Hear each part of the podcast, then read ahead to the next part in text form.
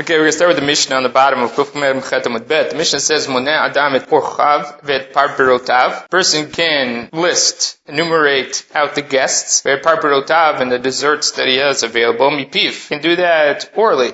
Avol Mlinektav, but he can't do it off a written list. Gemara will discuss all of these issues. Meipis Adam imbanav vim bnei beito ala shulchan. Person can throw lots with his family at the table. As long as the lots don't involve someone getting a bigger piece and someone getting a smaller piece. And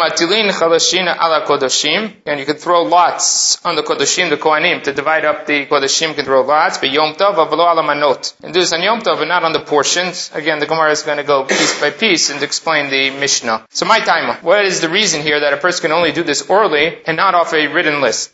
But Bibi Amar, Zera Sheme We're worried about him erasing. If he realizes that he doesn't have sufficient supplies, food, to bring in all the guests, he's going to erase a name from the list because he has to ask the Shamash to go out and invite the people in. In their day, they used to have a list. The Shamash would go out, go to the houses, call the people to be, come over to the meal. So if he has a list of people who he's planning on inviting, all of a sudden he realizes he doesn't have enough food for all those people and he wants to eliminate someone from the list, and now he's going to give the list to the Shamash. He needs to get that name off the list. What's he going to do? He's going to erase that name on Shabbat. So we're worried about him erasing it from the list. Therefore, it's okay to do it orally, but not from a list. Abayamar, Shema Ikra Bishtare Hedjotot. We're worried about him reading other documents on Shabbat. Rashi says, what are those other documents that he's going to read on Shabbat? Rashi says, You're going to read business documents on Shabbat. If you're reading this, you're going to say, wait, I can read this, I can read this, and you'll come to read documents that are other, otherwise not readable on Shabbat or are inappropriate for Shabbat. Now, over here, the Shtaria Dro, Tosafot notes here that earlier in the Masechta that Rashi mentioned, when we mentioned these Shtaria Jadot before, he said that they were igrot, hashluchot limtzo chefetz. They were these letters to go find something that you had lost, Other things. Rashi over there does not say Mekach Memkar earlier in the Masechta.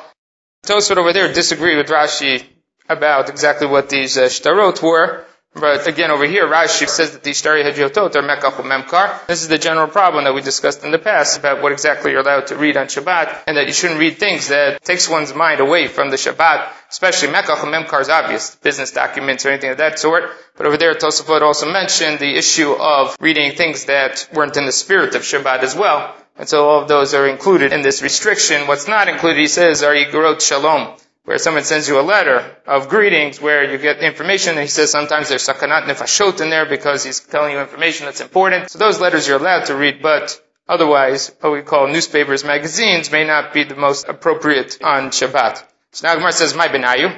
What's the difference between these two opinions? He didn't write it on a piece of paper, but rather he wrote it on the wall, high up on the wall. So the one who says you're going to erase it, you're not going to erase it, it's high up on the wall. Well, the the one who says that you can read, you'll read over there, you'll go read the list up there, and you'll read other documents. Where it says, oh,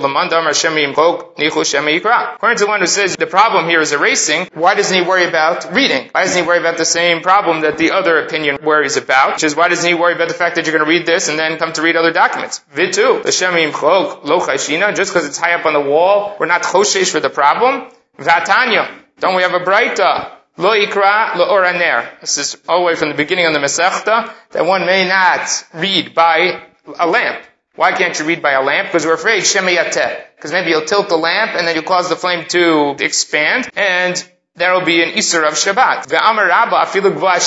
Over there, that statement was qualified by Rabbo and said that even if it's two stories high and you cannot reach it, the Takanat Chachamim is in place, even though in this situation it won't matter because you can't reach the land. Even if it's two ox goads high, even if it's ten stories high, does not matter. You cannot use a lamp on Shabbat. That is the Takanat Chachamim, that's Chachamim. So over here, you should say the same thing. If the problem is Shema Yimchok, it doesn't matter that it's all the way up on the wall. It doesn't matter if it's right in front of you. We should worry about Shema Yimchok. Lo Yikra. You're not allowed to use or read by the lamp. Ella Ika Beinayu. So let's think about what the situation where we're going to have a difference in their opinion is. Dichtav Kotel Umitite. That he wrote it on the wall, but low down on the wall. We do worry about it because it's low enough down that you can erase things. The person who says that maybe you'll come to read it, we don't worry about it. Guda b'shtara lo michlef. Wall doesn't get mixed up with a shtar. A wall is different than a document. Just because you're reading from the wall doesn't mean you're going to end up reading from a document. Ulamanda mar shemi so now the Gemara goes the other way and says, according to the one who says that fear here is that you might come to read other documents, why does he worry about the fact that you might erase it here? Ella benayu techayik atavla vapinkas. Case that he etched it into a tablet or onto a ledger. So it's etched in there. So this shema yimchok is not going to be a problem. We don't worry about it because Rashi says it's not easy to erase. It's not like regular writing where you can erase it. Here it's a significant action to erase it. But by the time you get around to erasing it or working on erasing it, you'll remember it's Shabbat and you won't do it. According to one who says that the problem is reading, you have a ledger, you have a tablet, that may get confused with documents. The Gemara poses the same question again. Just because you're not worried about erasure, why aren't you worried about him reading it and confusing it with other documents? If you want to say that a tablet and a ledger with a star don't get mixed up, so that will be his taino. The argument will be whether it does get mixed up or not.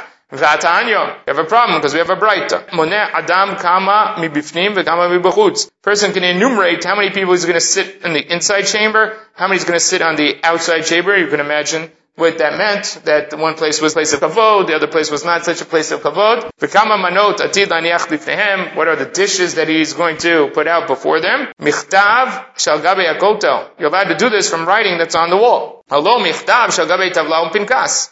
But not from writing that is on a tablet or a ledger.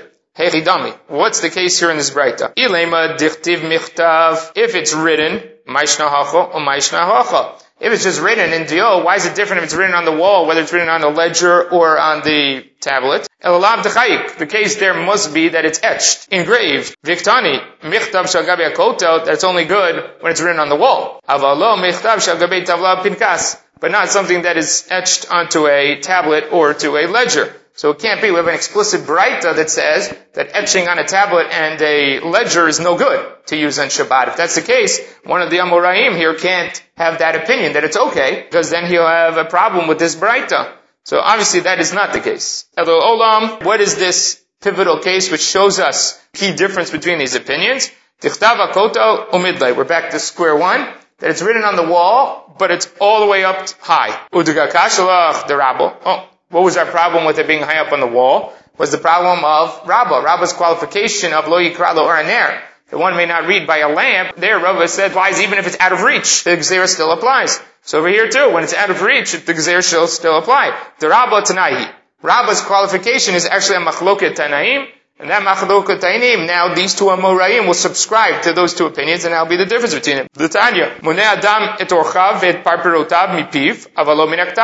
Person can enumerate his guests, his desserts by heart, but not from a written list. Rabbi Acha Matir Michtav Shal Gabi Akotel. Acha says it's fine if it's written on the wall. Hey what is this Braita talking about? If it's written low down on the wall, let's worry about the fact that he might erase it. That it's written high up on the wall, and therefore we no longer have a fear of erasure. And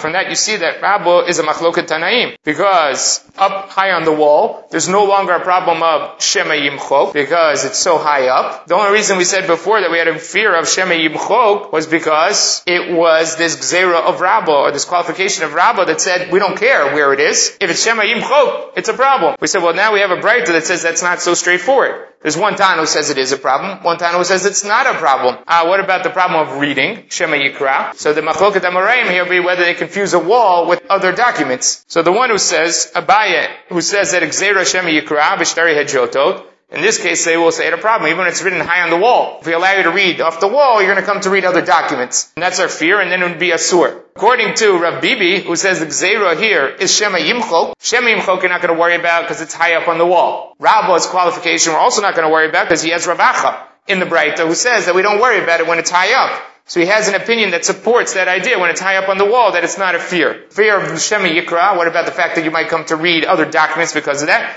He doesn't worry about that because it's on the wall. He says you're not going to mix up a wall with a star. And so that'll be the key difference between these two opinions or a way to illustrate the difference between these two opinions is when it's written high on the wall then Rabbi would say it's fine, and Abaye would say it is problematic.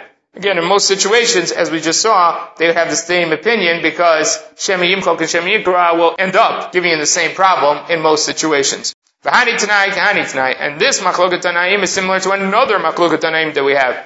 Titania, in roin b'mar'a b'shabbat. One is not allowed to look. If you look in Rashi, it says mirror. One's not allowed to look in a mirror on Shabbat.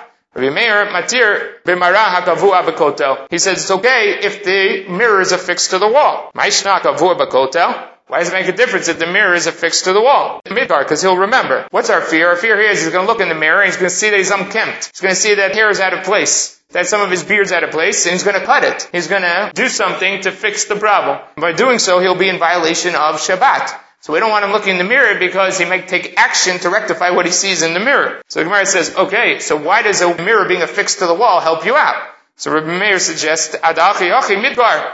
He'll remember because he'll have to go get the instrument to cut.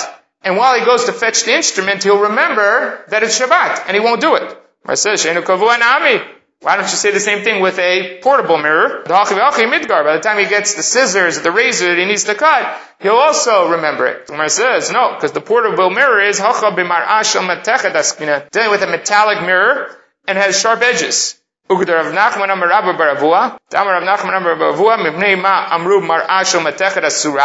What is the problem with having a metallic mirror on Shabbat? Because you can use the sharp edges of the metal mirror to slice off whatever he thinks is out of place. So the tool's in hand. So the problem with the portable mirror is that you have both the mirror and the tool in your hand, and it'll be too fast. You won't remember that it's Shabbat. On the other hand, if it's affixed to the wall, you can't use it because it's not a tool. And then you'll have to fetch whatever tool you need, whether it's a razor or a scissor. And in that time period, you'll remember that it's Shabbat. But we see here that there's a machloket tanaim. Machloket tanaim to whether when it's affixed to the wall, is that enough? Rabbi Meir says once it's affixed to the wall, we don't worry about it anymore. Tanakama says that even when it's affixed to the wall, we still worry about the gezerah of cutting off the mirror, even though this mirror particularly you can't do it. So that's similar to this other machloket tanaim. When we have a Gzerat Chachamim, do we worry about it even when the Gzera is not true? Over here we have the Tanakhama saying even when the mirror is affixed to the wall, we still worry about it.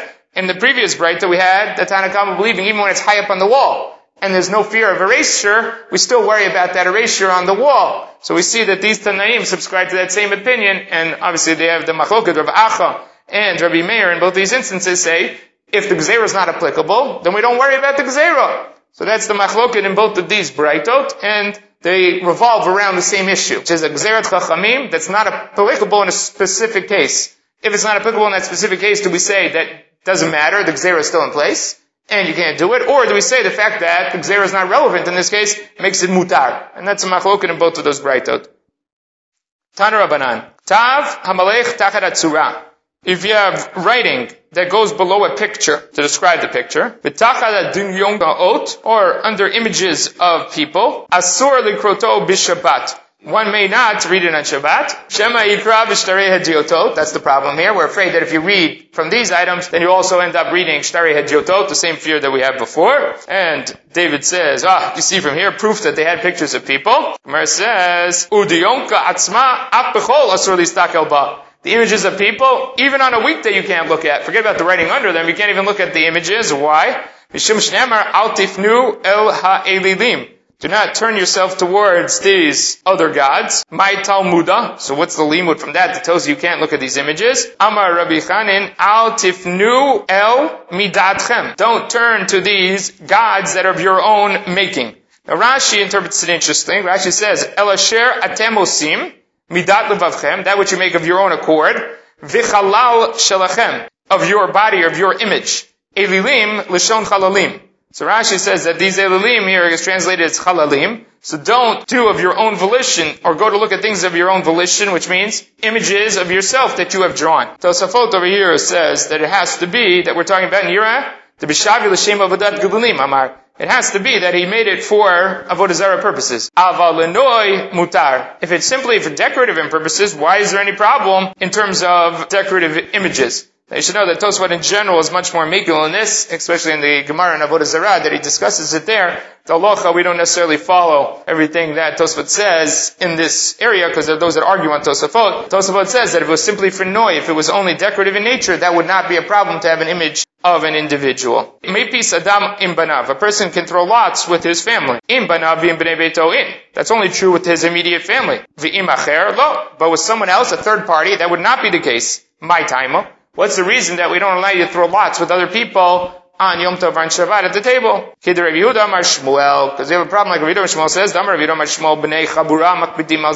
zeh. You have a bunch of people get together, but they're makpid on each other. They're in a partnership here to eat together. And that partnership is a business partnership, not out of friendship. It's simply about all of them eating together. So then they're makpid. If you take a bigger piece, I want a bigger piece. You take 20, I want 20. Therefore what happens? They're going to come to measuring, and weighing, and enumerating. And borrowing and lending on yom tov. The question is, are they really going to end up in these transactions? So Rashi says all of these problems are. Problem that you might write down in order to adjust or to account for the differences between you.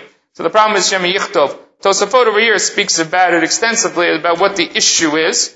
And in the end, he says it's not literally that they're going to come and do this, Mishkal Minyan, but it's going to enter into a position where there is a high likelihood that you will come to Mida Mishkal Uminyan. Because of the Hakbada between them, because of the nature of the interactions between them.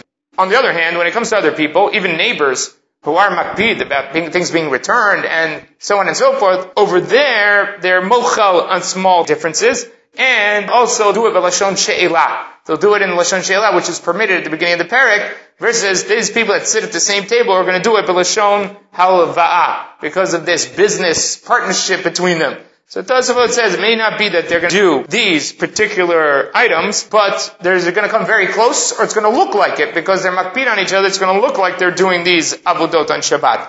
But either way, we don't allow people to join together in this situation. If we're divrei Hillel, Hillel who we saw yesterday, af mishum ribit, may end up with ribit, which is if you trade between you food items, and then you pay it back and the prices change later on, then you end up with ribit. So you're going to have all these problems. Umar says, Why isn't that a problem for your family? Why aren't all these issues a problem for the family?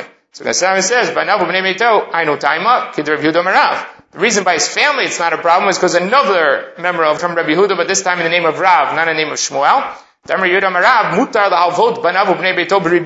You can lend to your immediate family with interest, so they should learn how devastating interest is, the compounding effect of interest is. The reason you can do this is because you own everything. The father owns everything, and in the end, all the money belongs to the father. And all the portions here belong to the father. So if you lend with ribit, it's not like they're making money. It's just circulating internally the same money. If you're paying for your kids to eat, and then you lend them with ribit, and they have to pay you ribit back, they're getting their interest from your money anyway to pay you back. But the idea is that it's an educational idea to charge ribit so they understand the power or the poison of interest, and therefore it's permitted. That's why we don't worry about it. Mar says, If that's the case, why does the Mishnah say, Manak dola keneged manak tana nami? Why isn't it that you're allowed to have big portions against smaller portions? If it all belongs to the same person, then why is there an issue here of trading between smaller and bigger portions? I understand when we're dealing with third parties it's a problem, because then basically you're rolling the dice to see whether you get the bigger piece or the smaller piece, which we'll see in a second is problematic. But when it all belongs to the one individual, then why does it make a difference? It says, you're right. In the Mishnah, it should be different. And it's missing words in the Mishnah. A person can throw lots at the table for the portions. Even if it's a big portion versus a smaller portion. My taimo. What's the reason for that? Because Rabbi Yehuda. Because of Rabbi Huda Amarav, which we just saw, that when it comes to your immediate family, there is no restriction. Why is there no restriction? Because it's all one person's money. It's owned by one person. There's no real trading that's going on here. On the other hand, im banav um in, that's true by his family. Im acherim lo, but by third parties that's not true. My taimo. Why can't you do this with third parties? Rav Yehuda Amar Shmuel, who we just saw before at the end of the previous Amud, because then it starts to look like you're horse trading. It looks like you're going to do Mida, Mishkal, Minyan, and possibility ribit because of this hakpada between the people, between different individuals, and then you're going to come to this trading, which is going to look like you're measuring, that you're weighing, that you are counting, enumerating, and possibly ribit. Now, manag gdola keneged manag tana, apachol acherim asur. Manag gdola keneged manag tana is not only problematic on Shabbat or Yom Tov for these third parties, but it's even problematic on a weekday. My time on Mishum Kubia. It's a problem of dice. It's a problem of gambling. What's going to happen? You have a big portion, a small portion. And you're going to basically roll the dice between you to figure out who gets which portion. Is that a logical way to go about it? The answer is no. You have a 50-50 shot of getting the big piece or the small piece. So why would you enter into a game of risk like that? You enter into a game of risk like that because you really think you're going to get the bigger piece. And that's what we call an asmachta. An asmachta is you enter into an agreement or into a kinyan only on the premise or the thought process that you're going to be the winner you don't expect to lose. The only reason that you're willing to accept the odds is because your expectation is that you're going to win. And therefore, when, when it turns out that you lose, you're really a sore loser. And the kinyan doesn't really take effect because your kinyan was all premised on you winning. It wasn't a full-fledged kinyan, what we call gmirat adat. You don't have in your mind that you're really going to go through this. You're only going through this because you assume you're going to get the bigger portion. And That's what we call asmachta lokanya. It's a sugya that is discussed in Sanhedrin with regards to psule dim about misakik bekubia. What is the problem? There, the Gemara brings two reasons as what the problem is. One is a smachta which is what the Gemara mentions over here. Tosfot notes that we don't pass in that way. We pass like the second opinion in Sanhedrin, that the problem of gambling is because of Yishuvo Olam. It's an unproductive endeavor.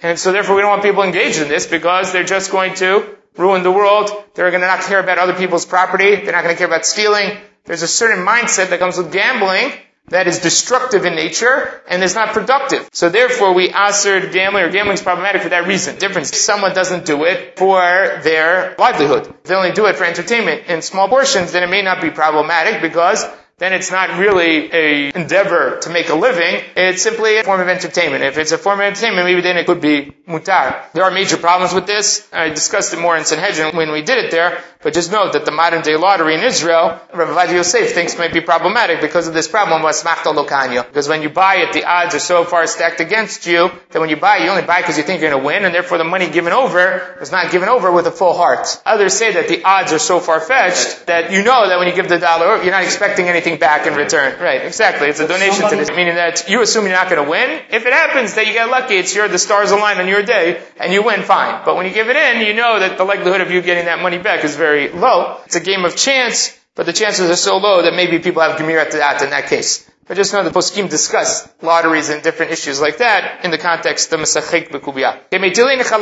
Al, we said before you can throw lots over the Kodashim. My avalo alamanot. You're not allowed to do on the portions. Amar of Yaakov, here the Girsa probably should be brought the Bat Yaakov, the son of the daughter of Yaakov, meaning the grandson of Yaakov, Where's his father? We saw this actually early in the Masechta when he was quoted. You can see over here on the right side. He says, because Mishum Aviv lo hagun. Rashi says, in Eruvin, his father was not a good individual, a proper individual. Therefore, they skip over him in discussing his lineage. They go to his grandfather. Aval lo almanot shachol biyom tov. Cannot throw lots on the weekday portions, the portions that were from the previous day. You cannot throw lots on Yom Tov to divide those up. It says Pshita. Why should you be able to? You could have done it before Yom Tov, so why should you be allowed to do it on Yom Tov? Because it says in the Pasuk in Hosea,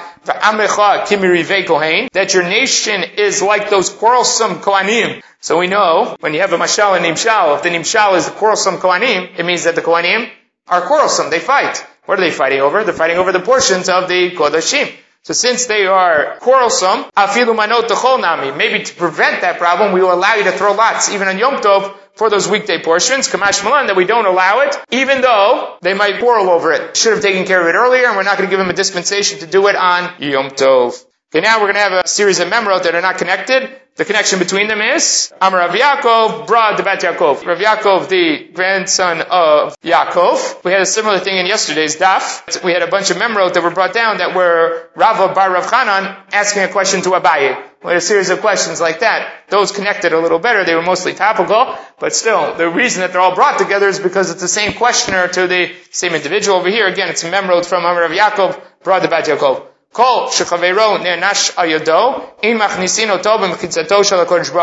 Anybody who causes someone else to be punished because of them, they may not enter the mechitza of HaKadosh Baruch Hu. Minalan. How do we know this is true? By the way, this is a tremendous musar, and we're going to see in a second that it's even for people who are seemingly innocent.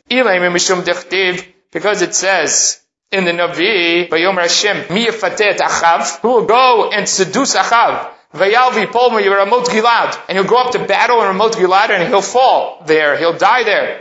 Vayomer Ze Becho, Veze Becho. He had all these volunteers coming forward and saying, I'll do it this way, I'll do it this way. Ruach. Then the wind comes out, Hashem, stands before Hashem, Vayomer Ani Afatenu. I will seduce him to go up there. And how will you do this? I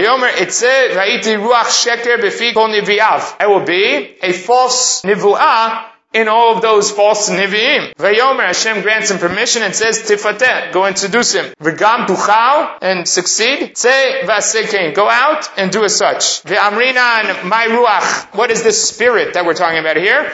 Amar Rabbi Yochanan, ze rucho navot. Navot Yizre'eli. Navot Yizre'eli was the person whose kerem Achav desired.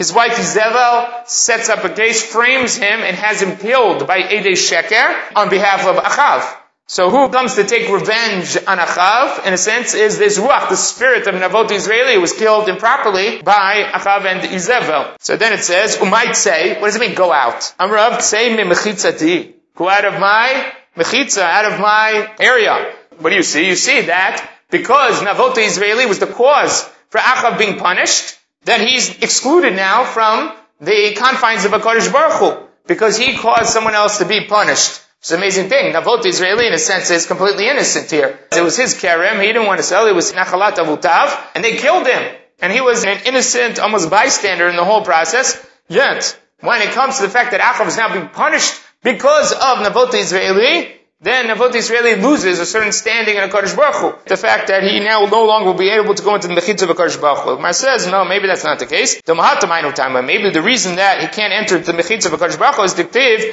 Dover Shkarim Lo Yikon. The one who speaks falsehoods will not stand. Meaning that Hashem doesn't allow people who lie to come in there. What was the Ruach? The Ruach went out and caused a false Nivu'at. The reason that he's not allowed into the area of HaKadosh Baruch was because of the lying, the Sheker, not because of the problem of having Achab being punished on his behalf. So just note that this comes up in other areas in terms of tefillah. This Gemara in Bubba brings up that you have to be careful when you daven, that when you daven we tell the truth. When we stand before a Baruch Hu, that you can only tell the truth and there's no dover shkarim. One of the reason it comes up is by Tisha B'Av, by the tefillah that we had in of Nachem, which talks about Yerushalayim that is still destroyed. And so many want to amend the Nachem because of this problem of dover shkarim lo yikon. That you can't speak falsehoods. That's not true today. Yerushalayim is not bechurbanah. Yerushalayim is bebinyana. So there are all sorts of answers, starting with Binyana and is not the physical Yerushalayim, it's the spiritual Yerushalayim, to those that really did change the Nachem and want to adjust the Nachem in order that it won't be Dover Shkarim Lo Yikon, because we can't come before HaKadosh Baruch Hu and not speak truths. So maybe it's from here. Savata kalon